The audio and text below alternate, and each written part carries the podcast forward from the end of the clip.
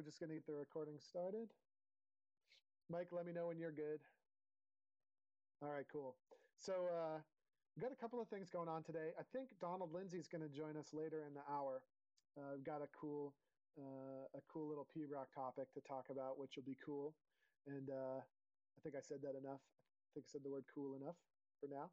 Uh, but we're going to start with listening to New York Metro's uh, grade 3B winning performance from uh, 2011, which is pretty cool. And we're going to use it to segue a little bit into talking about, um, you know, how to prepare um, in the big picture. So, how to prepare things and get better over the course of a year, and especially during the wintertime. So, we're going to talk about that uh, after this. But for now, we'll get started with this uh, with this recording. So, hope you enjoy it.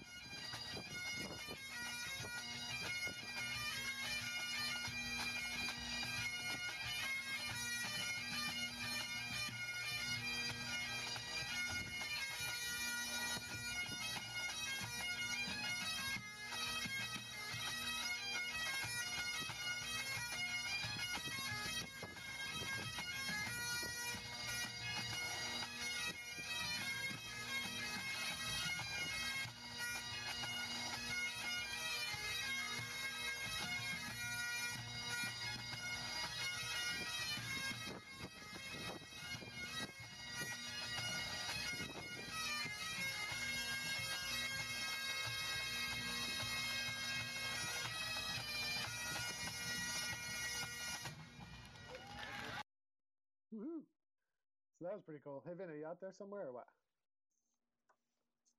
think you're out there. I hear somebody.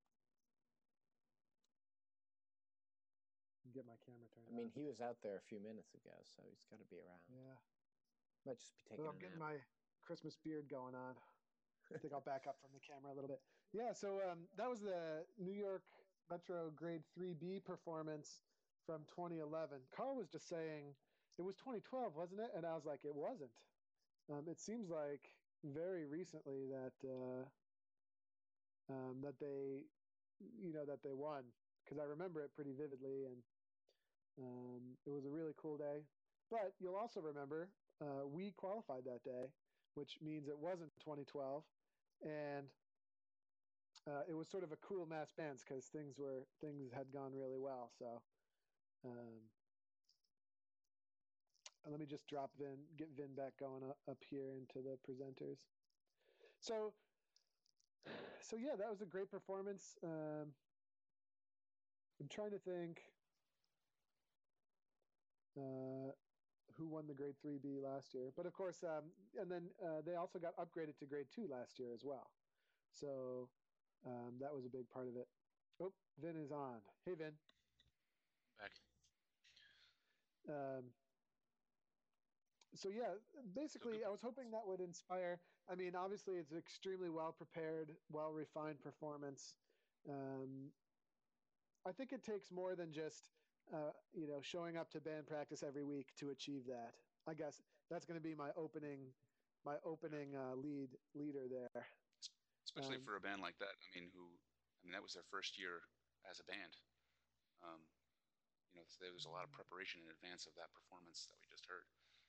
Right I mean, um, so what are some of the things that, uh, what are some of the things that go into, eh, you know, it's not necessarily the world's. Um, you know, a, a lot of bands from these parts go to Maxville, and that's their big goal for the year is to do well at Maxville. Or uh, you could go on any big trip, but you know, um, and I definitely have insights here. But I'm going to ask you two guys, what's the game plan? I mean, um, people can't just show up. There's got to be more to it than that, and um, what is the sort of trajectory of of the year like like when do you start planning for a big event like that and then what are some of the key things that you're doing um, in order to get you know get people to that that level that you need them to get to Yeah, I, th- I think you said it. I think the word trajectory is the perfect one. You know, you gotta you gotta have that sort of overall. Um, you just have to be aware of how long it's going to take you to, to accomplish certain things. If you know, if you're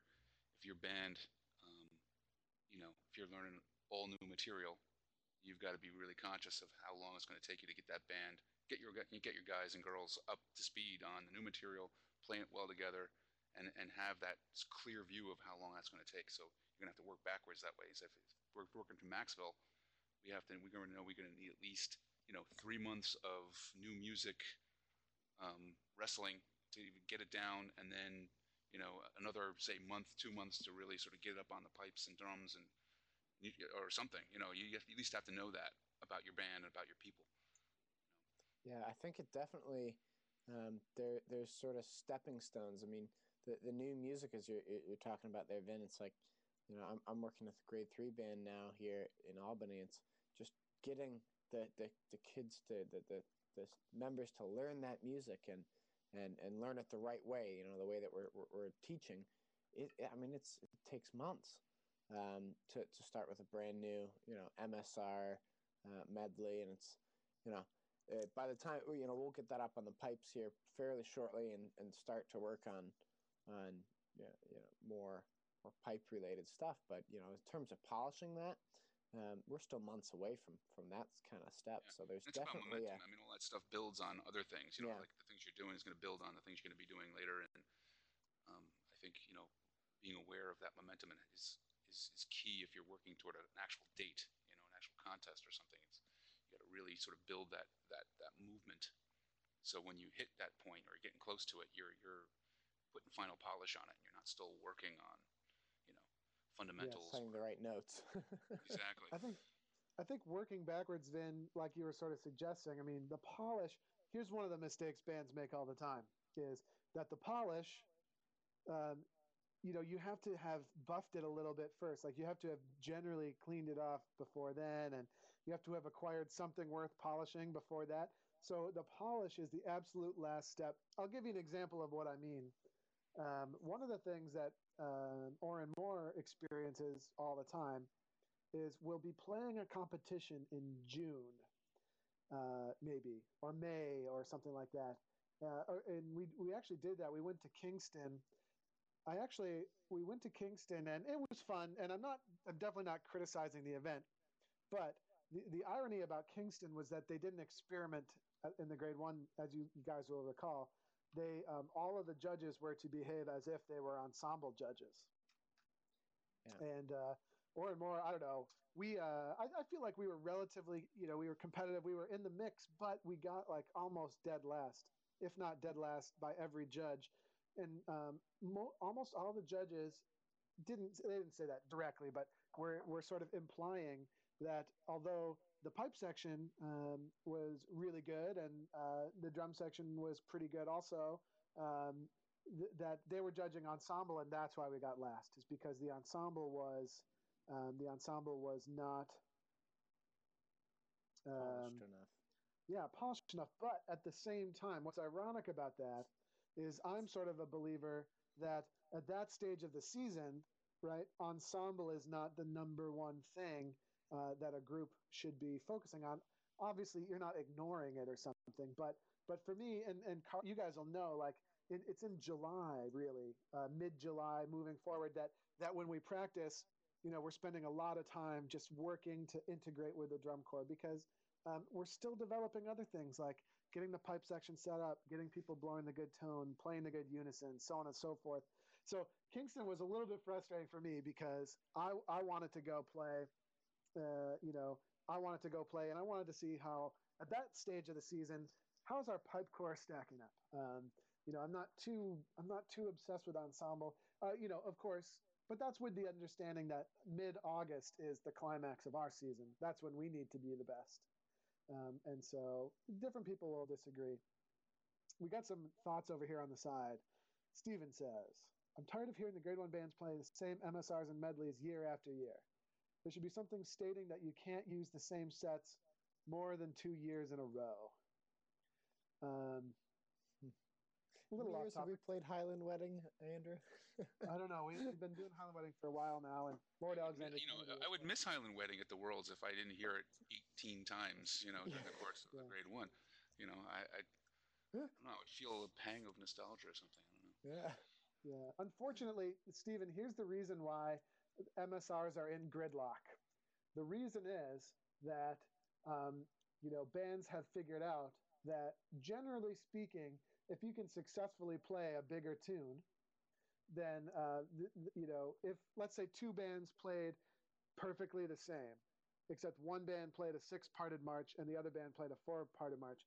If they were exactly the same, uh, it's pretty you know it's pretty well established that the band who played the bigger march would do better, right? Just sort of general, and, and that's sort of the culture that's evolved.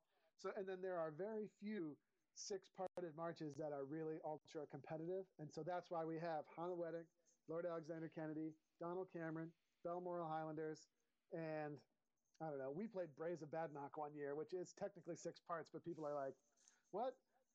That was the only time they heard that that day, guaranteed. And, uh, you know, occasionally you'll hear the Braes of Badenoch. I don't know. SFU played it a long time ago and, and so on. But, uh, but unfortunately, and the same the same thing sort of goes for the Strathspeys. So um, the bigger tunes tend to be more competitive. So I think you're on the right track there, Stephen. In that, I think it not necessarily that you can't use the same music two years in a row, but uh, was it Yuvin that was maybe talking about a while ago um, just having themes? So you could have like all the MSRs. All the MSRs need to be, you know, uh, by a World War II composer or um, all the MSRs or something, you know. Yeah, or or it's like uh, all four parted tunes, or I, I, think you could get creative, or or all of the tunes have to be by the same composer, or um, or something like that. You know, um, to really make it more interesting to listen to. I mean, you know, then then you don't sit down at the Worlds and go, hmm, well, you know, this band had this many mistakes, and, And the, and the, and the it- it- I feel like that would too. challenge the Targets judges to be broader, more.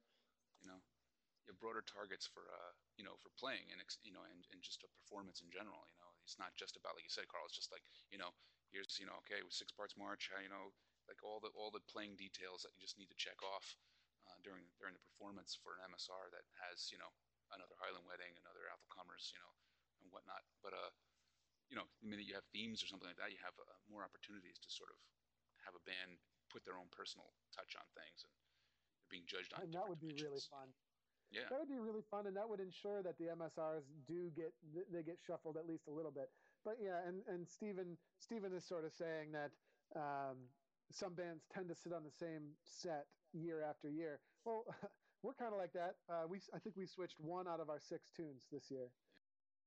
Um, part of that's because of the drum corps change and everything, but um, you know, uh, generally, I'm I'm very conservative about that because if things are going well in the MSRs, um, the judges don't remember what you played last year. They're they're listening to the contest, so um, you know, let's play something that's established and, and, going I really it, well. it, it speaks to what we were talking about just uh, you know a couple of minutes ago. You know, in terms of preparation and, and trajectory of, of the band itself and how where you want to be at a certain time of year.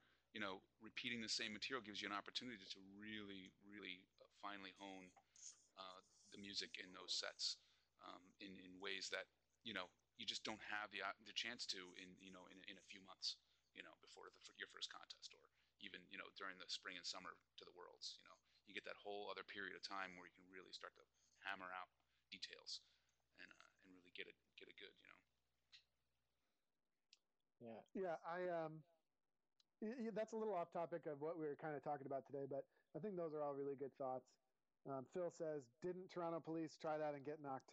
Um, I don't know. that was. Yeah, I don't they think that was the only reason they got knocked. Um, but you know, like uh, I, I don't really know. I, I don't know. I can't. Um, I haven't followed them that closely, but um, I doubt that they tried that in the MSR so much. Maybe in the medley. Uh, but let's move on to the topic that we were the topic that we were on. Yeah, well, Um, which- Mary mentions that uh, Mary Wallace mentions that you know in the Frasers in 2007 they had uh, you know Bill Livingston gave all the band members benchmarks to be to be met across the I guess the, the winter and spring months I would imagine, um, which you know that, that's that's a useful technique, you know making sure everybody's on the same page musically and, and and just sort of in terms of measuring progress, making sure everyone knows exactly where they need to be, you know. Um, I think that's that's a good you know and you know in the time frame in between those benchmarks I think is is important. You need to know exactly that your players are capable of doing that. I think um, you know we're talking about the Frasers, so everybody's a decent enough player, I'm sure, to to, to, to sort of pull it out. But you know in a, in a lower grade band where where you have players who are struggling or maybe just learning uh, certain kinds of tunes, um, you know you need to be aware of the time frames in between those benchmarks. But setting them are, is is a good practice, I think. Yeah, I I, I, uh, I agree. I think um, 78th Frasers are, however, they're an example of a really large pipe section where you can sort of say stuff like that and still have a band. Oh, if you don't meet the benchmark, you're not going to play.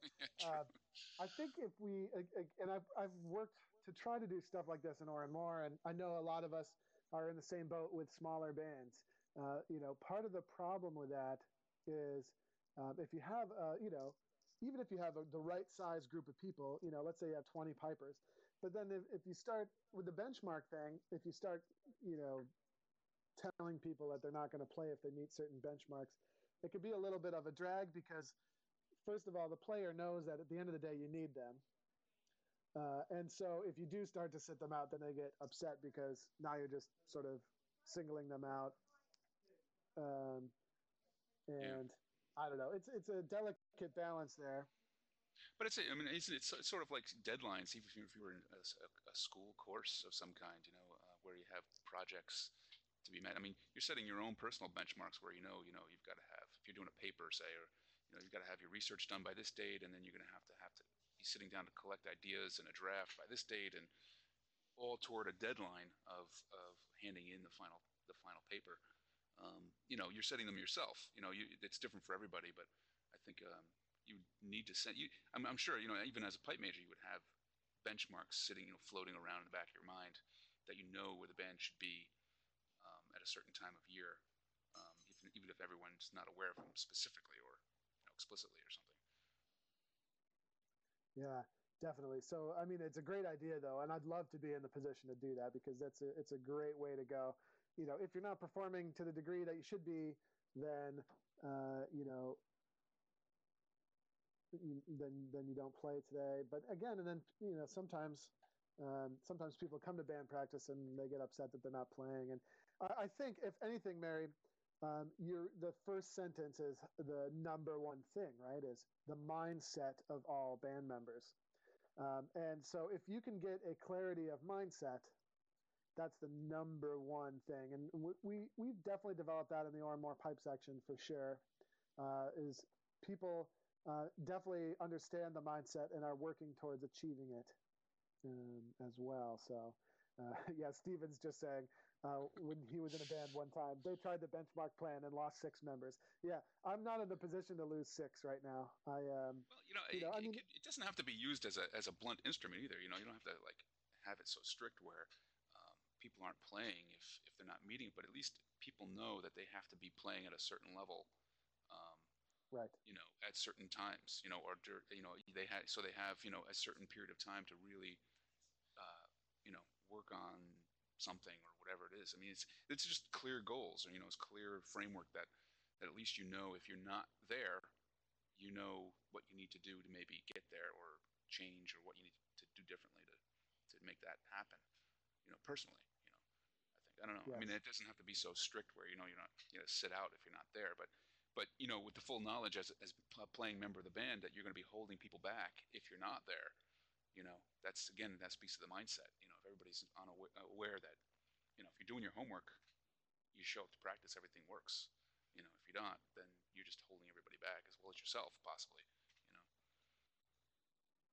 Yeah exactly just uh, mary's writing here again i feel setting benchmarks in lower grade bands is a good idea uh, contest is one in the off season uh, you don't have the numbers to cut yeah, exactly. You just have to be careful, right? You also don't want to uh, discourage people.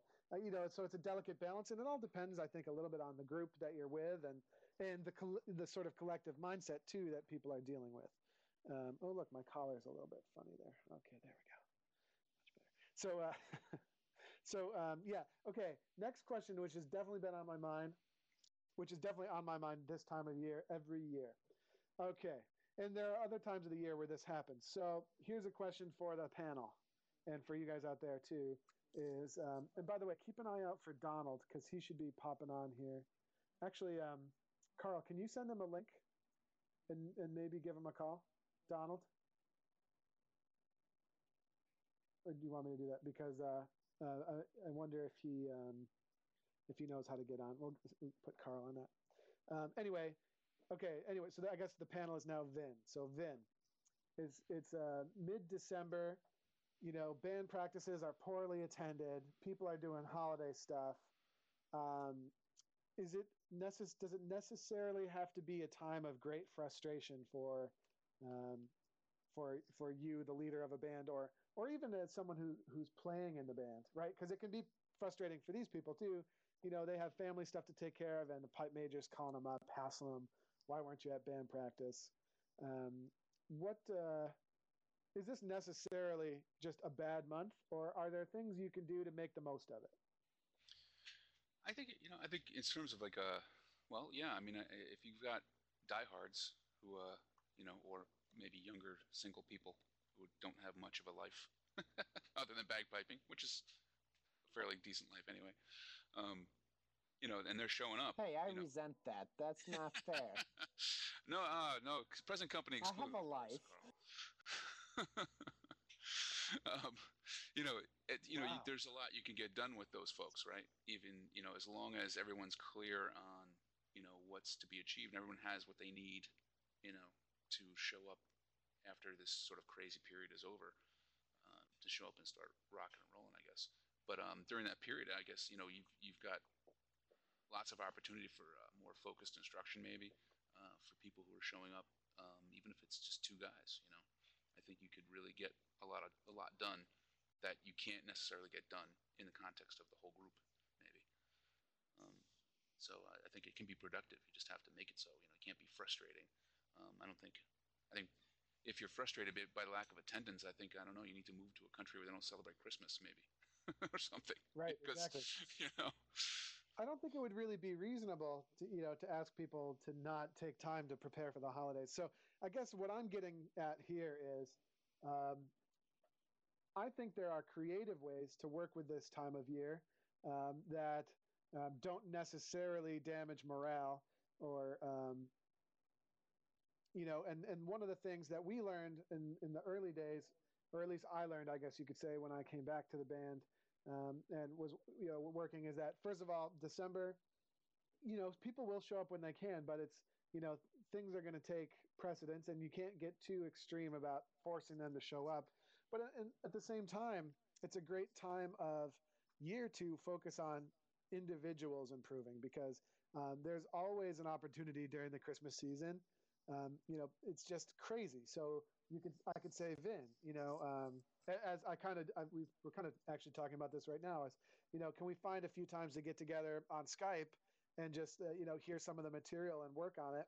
And so even though, you know, um, even though we're not having these fully attended band practices in December, um, I can, I can work with players individually and give them some individual attention that will only make them better uh, when when we start to have big practices at a time of year that will allow for that. Um, and that's the main suggestion. Is I'm really big on individual coaching.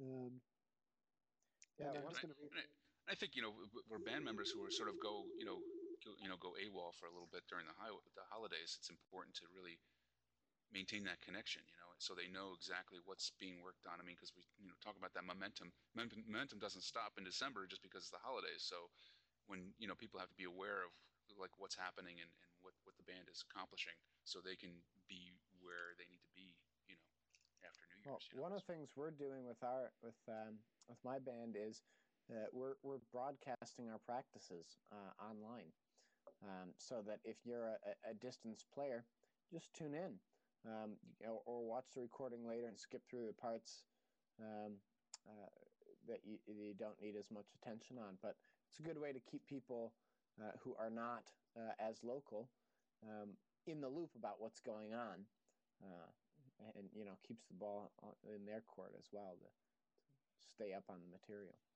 Definitely, I think. Uh, I mean, I think that's definitely a big thing, and and you know we're also just generally asking people to uh, to work individually. I like some of these ideas too. And uh, you know the more i think about it you know so adam is saying you know it's a good time to focus on ensemble with smaller groups or or maybe um, refining the material as well. So so we've handed out all the new stuff from the new medley and we've got all the material on the table. But uh, as carl knows i've spent a lot of time this month on my own refining some of the stuff doing a little bit more writing to fill stuff out. And so that you know people will have the ability to play the new material um, and i'll also know how exactly that i want to put it together when it comes time. And i remember we did a lot of that in sfu like we did have a core group of people that met during the christmas and, and winter months even though the out of towners weren't there as often. But uh, that was there was a lot of time spent playing through different options trying different medley ideas and that's actually kind of fun and develops the playing people have fun and it's good and then Stephen saying, if you provide structure for those who attend, uh, identify the key things to work on for those people who don't show up. Yeah, exactly. Um, yeah. I think, I mean, a lot of this is, really speaks to the importance of having a plan, right? You have to have right. something fleshed out, even if it's not in, you know, on paper or formal or in any, any way. You do have to have a general idea of your of your goals and, and what you're hoping to accomplish, you know, month to month, week to week, whatever. Um, it's really not just a, a lot. Of, too often, I think a lot of bands just get together, right, and just play, you know, and they just practice or something, you know, they just and without sort of a a real framework for where you know what they're hoping to achieve, you know, come April, you know, or May, you know, a month before their first contest or something. Um, you know, I think it's really important to have that that at least sketched out, at least in the leadership, have it sketched out, you know, to where they, you know, you know exactly what you're hoping to accomplish and, and do the things you need to do. Like, you know, whether it's online coaching or uh, meeting with a few people individually or making sure you're broadcasting practices or whatever, you know, it's all part of that plan. Yeah, excellent. Yeah, it, it's definitely just not going to all kind of come together without any sort of uh, background plan. I mean, I mean, it might, but uh, I don't think that's something you want to leave to chance Yeah. when when you're leading a band. Well, yeah, it's, it, the stakes are a lot higher these days too. I mean, you know, competition is a is a is an expensive endeavor sometimes, and you know, particularly for, for even for lower grade bands, it's a, it's a big effort. A, you know, I you know I remember times where there was no such thing as band tents with like equipment and things, and you know, wherever you go to games, it's like there's like a little village, and bands are everywhere, and they got their own tents, and they got their own signs, and you know, that didn't happen. You know, that's like organization. What organization? Oh, Oh my god yeah. you know Uh, but uh, yeah but, but you know and now you have to have a plan you have to you can't just get together and, and, and hope to sh- everybody shows up on games day you know and plays together well or something Yeah, and plays the right notes in the right style. Yeah, I mean, it, you definitely have to. So uh, I'm wondering what Andrew's gonna have us listen to here. Yeah, I am. I'm just getting the next bit queued up. I know Donald is teaching until 12:30, so he'll probably be Yeah, on in he said he's gonna be on just shortly. Cool. Well, um, the next thing that we're gonna do is, um, oh, yep, there he is. Let's bring him in. Perfect. Right on cue. Um, yeah. So the next thing we're gonna do is we're gonna listen to a little pibroch, but it's not gonna be like any pibroch you've ever heard before. Um, unable to play the uploaded file. Great. Change the. You got to change the name of the file to lowercase MP3. lowercase MP3. Yeah. Okay, that's nice. technology Uh, let me work on that. I mean, Donald, maybe if you can, you can come on and preface this while I'm doing that, because I know you know the you know the parties involved. I don't know if he's able to come on. He has a raised hand. Donald, turn on your mic.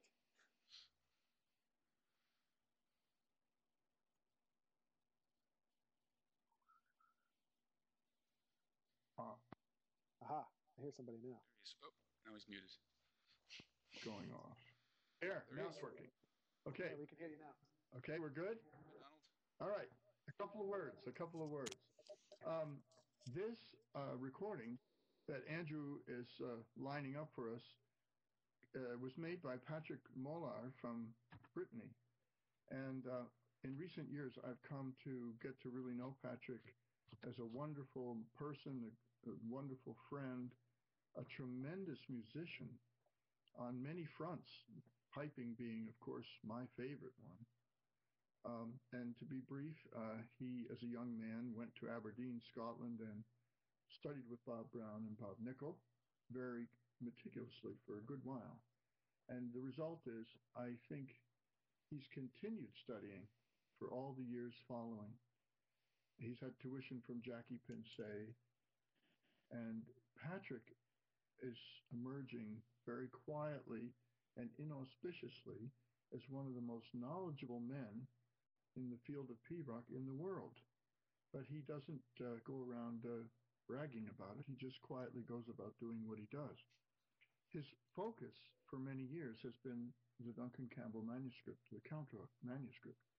And he is so conversant with the manuscript that he can simply open a page, pick up his pipes, and play the setting. He doesn't even need to translate it. He's so, so familiar with the language of canntaireachd. And um, so this is an example of what Patrick is being, bringing to the table for us. This is a beautiful Pibroch, um, grain and hides, corn and sacks. My understanding of this title is it's really celebration of a great harvest. It's grain and hides means that the cattle have, have survived well. They've been they've had plenty of grazing. They're fat. They're healthy. And uh, corn and sacks means a good harvest, and we won't starve this winter. That's what the drift of this tune. We're, we're going to be okay. So it's celebratory. It's a happy Pibroch. And the Pibroch Society setting and Kilberry settings are wonderful.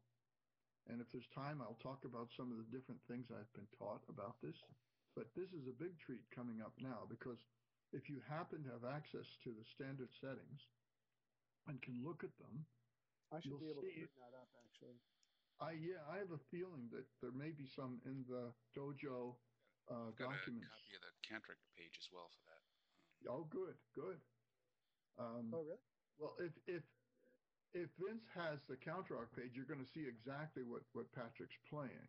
And the one thing you won't see in the page is how he times things. That you'll get to hear on the MP3, which is quite beautiful. But the melodic turns, twists, and changes that Patrick has lifted out of the canntaireachd add a whole nother dimension to this tune, a whole nother dimension. So I think I've talked more than enough.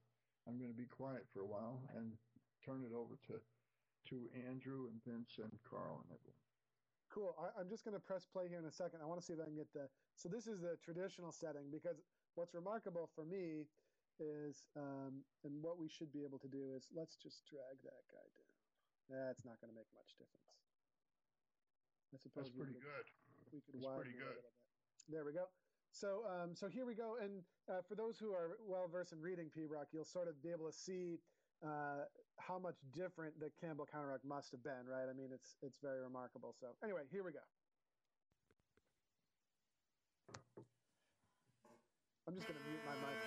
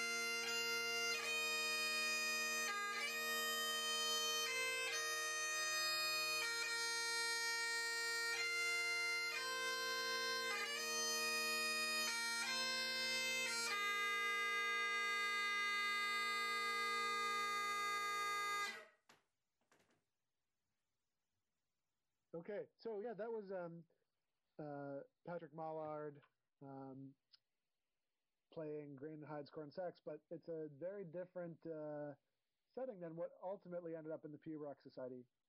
So, um,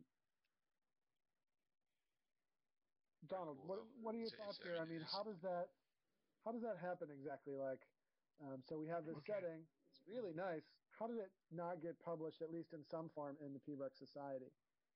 Okay, that, that uh, sparks a few topics. First off, um, the major collectors of Pibroch, the major collectors, were Angus Mackay, Donald MacDonald. Around 1900, General Thomason published his book Ceol Mor, which was the, which which was really a precursor in many ways to the Pibroch Society collection. Um, without going into great detail about how General Thomason went about doing this, that sparked in 1900 when that book was published. It sparked the beginning of the Pibroch Society, and at that time, the places in which the knowledge was held was among amateur pipers, as well as estate and professional pipers and some remaining clan pipers. Long story short, the leading lights favored, as the years went on, the playing and teaching of John MacDougall Gillies. And so many times they would defer to his versions of the tunes, and they would elaborately express details in the editorial notes.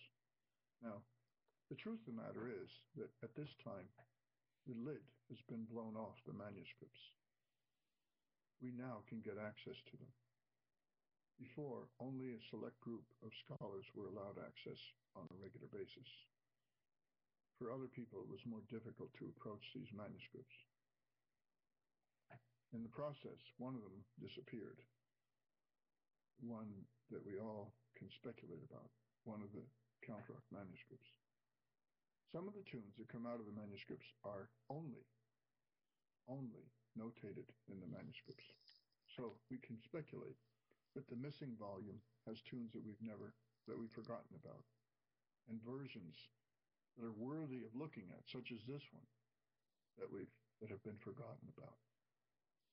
yeah, I mean, it's, it's, interesting, Donald, that uh, I think, you know, the, the, this tune in particular, as well as uh, several others, you know, it's the only other um, version of the tune exists is in the Canntaireachd. I mean, it's the Beaver yes. Society were very, I mean, very adamant about you know this being the definitive setting. I mean, and it, and taking you know, you know their sources as being Angus Mackay uh, and and MacDougall Gillies, you know, to say that like this is the setting, you know. So aside from this one, there really is no other except in the Canntaireachd, and the differences between the two are, are you know, sort of call like you said, call to light of various various things that you can only speculate about. Right. That's right. So uh, we have to look at it, I think, in fairness, a couple of ways. One is it took these people who, for, the most part, were volunteers, a hundred years to produce 15 volumes.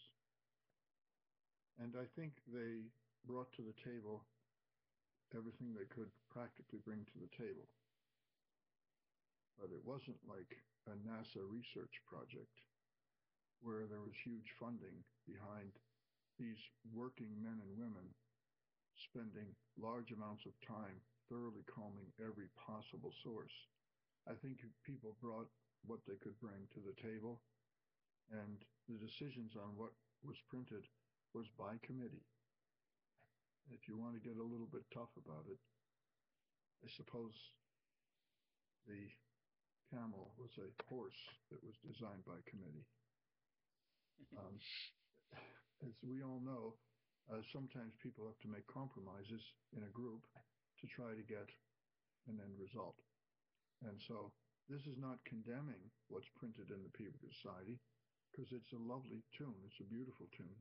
It's just applauding what still is yet to be discovered by people who are willing to do as you've done uh, Vince and, and, and Andrew, take a look at the manuscript and see what's in there. And I'm referring to the Campbell Canntaireachd manuscript. Now that's free if you've got enough ink and paper on your on your printer, available to your printer to just go to the Pibroch Society website, and they offer that for download, the whole manuscript, the two volumes that still Yeah, exist. it's an awesome resource. It really is. If, we, if you're interested in Pibroch, I mean, it's you know, it's it's really fun to sort of compare the two settings. Go for back. Why do you keep moving that? Kill, he's Is that killing me? me, man. Am I- Oh, sorry. I don't know. Somebody is. I didn't realize that was just. Okay. Well, I have well more control Patrick, than I think. Patrick is uh, definitely one of the foremost active scholars uh, uh, regarding the Campbell Canntaireachd. He has pulled out some tunes that have never been published and recorded them. He's making an album of these. And Oh, that's on this, with this particular tune, he uh, gave that scent of MP3 that you heard to Jack Taylor, uh, who played it at a Pibroch Society conference. And in typical of, of um, Patrick's humility, um, he said to me, "Oh, and it was played. It was played for the the conference." And he said, and Andrew Wright said that he liked it.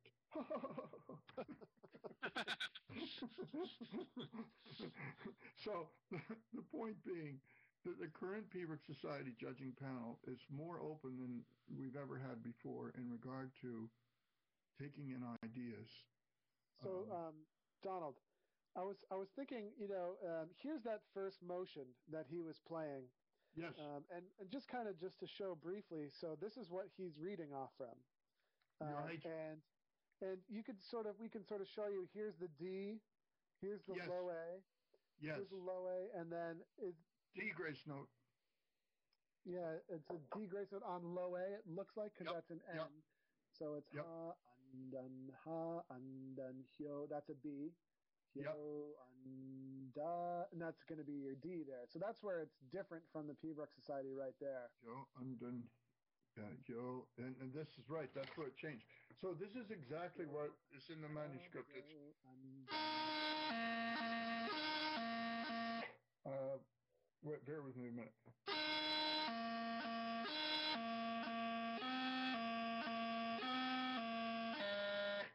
That that's actually Donald right there. I think that that's a D, is it not? Oh yeah, you're right. You're right. So it's, you're right, Andrew. That's right. There's a Exactly. D And that's So, it's a pretty melodic turn in that predictable, uh, repeatable motif. All of a sudden, there's this beautiful melodic departure there, which is exactly what musicians love and thrive on. And um, that's one example of some of the personality of this uh, setting that comes through. So attractive. There are also places further on where um, phrases, instead of being chopped into short little pieces in the taorluath, are two bars long yes. without a cadence stuck in the middle of them.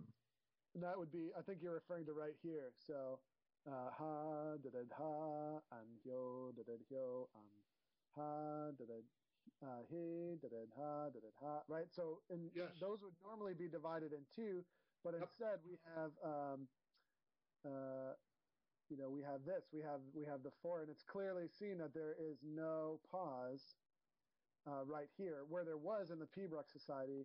Right. You know, uh, it would have Right. looked like Mhm. uh, it would look like hey and right. It would have been Yes. would have been one of those. But anyway, I mean, it's a little bit esoteric, but when you it doesn't take long to look at you know to learn a few basics about canntaireachd and uh, you know and then you you can clearly see the way the tune is here. And yeah, some people were asking Donald, whose handwriting is this? That's for Duncan Campbell, as far as we know. Yeah, Duncan Campbell, who lived, uh, I think roughly it would have been Well, the manuscripts are almost 300 years old at this point. yeah point. mid I mean, I think he, seventeen he transcribed these tunes from his father, I believe, right? Um, Yes. Who reportedly was a student of one of the McCrimmons. I forget which. Uh, yeah, I, I don't have that on the top of my head who who he's, his father got that from, but um, you know, yeah, you're, it's a really old, it's a really old manuscript, which is part of what makes it so cool. Like, I feel, uh, uh, I feel like I'm really, you know, researching history when I look into, uh, into the canntaireachd, and, Oh, and yeah. in this case, in this case, it's showing us a really, really great musical alternative. That's Yes. arguably, it's arguably older and arguably more legitimate than the setting of Angus Mackay that was adopted um, by the Pibroch Society. Right. Is, is that a rather? I have to wonder. Like, there's a lot of a lot of Angus Mackay's. You know, definitely took you know some of these melodic turns and put them into his settings, which were then sometimes rejected by the Pibroch Society or other people, and Right. then readopted later. Um, it's it's it's just kind of strange that he wouldn't have accepted some of this, some of these little Well, bits that we see in it's the also- Canntaireachd. It's also possible that he didn't know about it. It's also Right. possible that Angus Mackay didn't know about it. Right. Yeah, uh, and Yeah, like he could have gotten know- it from an entirely different source. if you look at where we are at this moment in time, all of us are scattered around the world and we're having a conversation together and we're sharing information and knowledge with each other. That was not the case in Scotland. As you well know, Scotland is a, a little patchwork quilt of towns and villages and mountain uh, habitations that were extremely isolated extremely isolated. They didn't have uh, regular conferences and get togethers uh, where they shared information. So sharing information would have been a pretty big deal and was not the norm. And so people got information and they went to their remote locations and maybe lived there for the rest of their lives without, in some cases, seeing these other people they had they had gotten the information from. So when So- so when some, someone tells you something, you kind of take their word for it and just carry on. You take their word for it and you carry on with it and you live a life of keeping it in your head and playing it. And then someone comes along and writes something down. So does it, is it a, is it strange that there should be regional settings at pibrochs? I don't think so. I think it would be normal and natural in a different world from the one in which we now live, where they didn't have central communication and years could go by. Half a lifetime could go by before they could meet someone they had known years ago. In the case of Patrick Og and Iain Dall McCrimmon, I mean Mackay rather, here Iain Dall gets word that Patrick Og has died, composes a lament for him, and years later goes to Skye and finds out that it's a false rumor and plays the tune for him, who, who turned out Patrick Og loved the Pibroch that was composed as his lament. That's how distant the communication was. Right, right. And well, I could go on and on, but this setting is an example of some of the wealth, the treasure, if you will, that awaits the eager explorer. And as Andrew said a moment ago, learning the language is not so difficult. If you take a well-known Pibroch that you know and it's in the Canntaireachd and you look at the words, you'll soon begin to see, oh, that's a D, that's a G grace note on a B, blah, blah, blah, blah, blah. You can pick it up that way. Uh, I guess or, Seven, he, he mentions that is you know he asked is, is there any ambiguity in the Nether Lorn manuscript about which embellishments are which, and how can you tell if there's a redundant low A in the manuscript? And I think that's one of the that's one of the real um, real fascinating things about this. You can really trace the evolution of style, um, you know, in in Pibroch in general, in, in the movements that we play and that we're all familiar with from the manuscript and how it's reached the, the point where we're playing, you know, taorluaths or crunluaths with a redundant low A, or even with you know extra grace notes that don't appear in the canntaireachd when you literally translate some of this. Um, you know, the consistency of some of this stuff is, you know, as it carries through tune to tune is is is slightly different. You know, um, there's right. no there's there's extra grace notes where in the embellishments that we know they don't exist, and vice versa. Um, That's right. So we, it's fun to discover that. It's fun to trace, you know, and and to really sort of uh, tease out, you know, exactly what's intended in the tune, you know, and, and what fits and musically and rhythmically and all of that stuff. So that's right. That's right. Um, Um, we have um, one of the things I want to do is we have one of Donald's classes um, that we did a few months ago, which is uh, it's a ten class series about singing canntaireachd. Which um, anyone who's interested should definitely check that out. I just posted a link there. Um, you can you can find it uh, on the Dojo U website. Um, and we got a couple of questions, but then we need to wrap it up. So, um, how does he know to play the redundant low A uh, based on the manuscript? And I think the answer is um, you know, it's, it's he's sort of speculating that would have been the style, right? Because there's no indication in the actual, you know, writing of the words that it would be in that style, right, Donald? Yes, I agree with that completely. Yeah. Um, so that answers that question. And then apparently there is an article about Elizabeth Ross uh, in Piping Today. Have you read that? Have you seen that magazine yet, Donald? No, unfortunately, I don't have a subscription. Not that I shouldn't have. I should have a subscription, but I don't. So I pick up copies whenever I can and have a read of them. Um, so I don't know anything about it. What is the substance of the article? I'm not quite sure, but um, because I haven't read it either, but someone was just mentioning it here. Um, but that's okay. Maybe that's something we can. Uh, maybe that's something we can look through next week. Sure. Um, so. Okay. Yeah. So um, here is what I think we'll do. Um, is we're not quite sure. We may or may not have a show next week. Um, we haven't decided when we're going to go on our holiday break yet, uh, as far as the Dojo Universe shows. But stay tuned to your email, and we'll be sure to let you know one way or the other. And uh, meanwhile, thanks Donald for coming out today and talking a little bit about that, and uh, yeah, thanks, thanks everybody else for checking it out. Thanks for having me on, Andrew. I enjoyed it, and I would like to finish with a plug, if I may. Yes. Um, we're uh, many of us are getting together to form what we're tentatively calling the Professional Pipers League, and we're having an online meeting uh, this Sunday evening the 16th of December from 7 to 8 through the auspices of the dojo. Carl's going to be manning the helm. And uh, if anyone would like to get the links for the meeting, um, would you permit, uh, Andrew, people to email the dojo and say they want to listen in on the meeting? Uh, and then sure. we could send links that way? Yeah, I think that sounds that sounds fine. Yeah. Uh, and the, what's going to happen is we're going to present an agenda for improving the professional standard in the Northeast. We're going to start with the Northeast U.S. and uh, we'll welcome input. And the competing pipers will be allowed to vote on issues. So, okay, when thanks is, so much for having me on, guys. Second when meeting. Is first meeting. Se- the second meeting. When is when is it happening? It's uh, this Sunday evening from seven to eight p.m.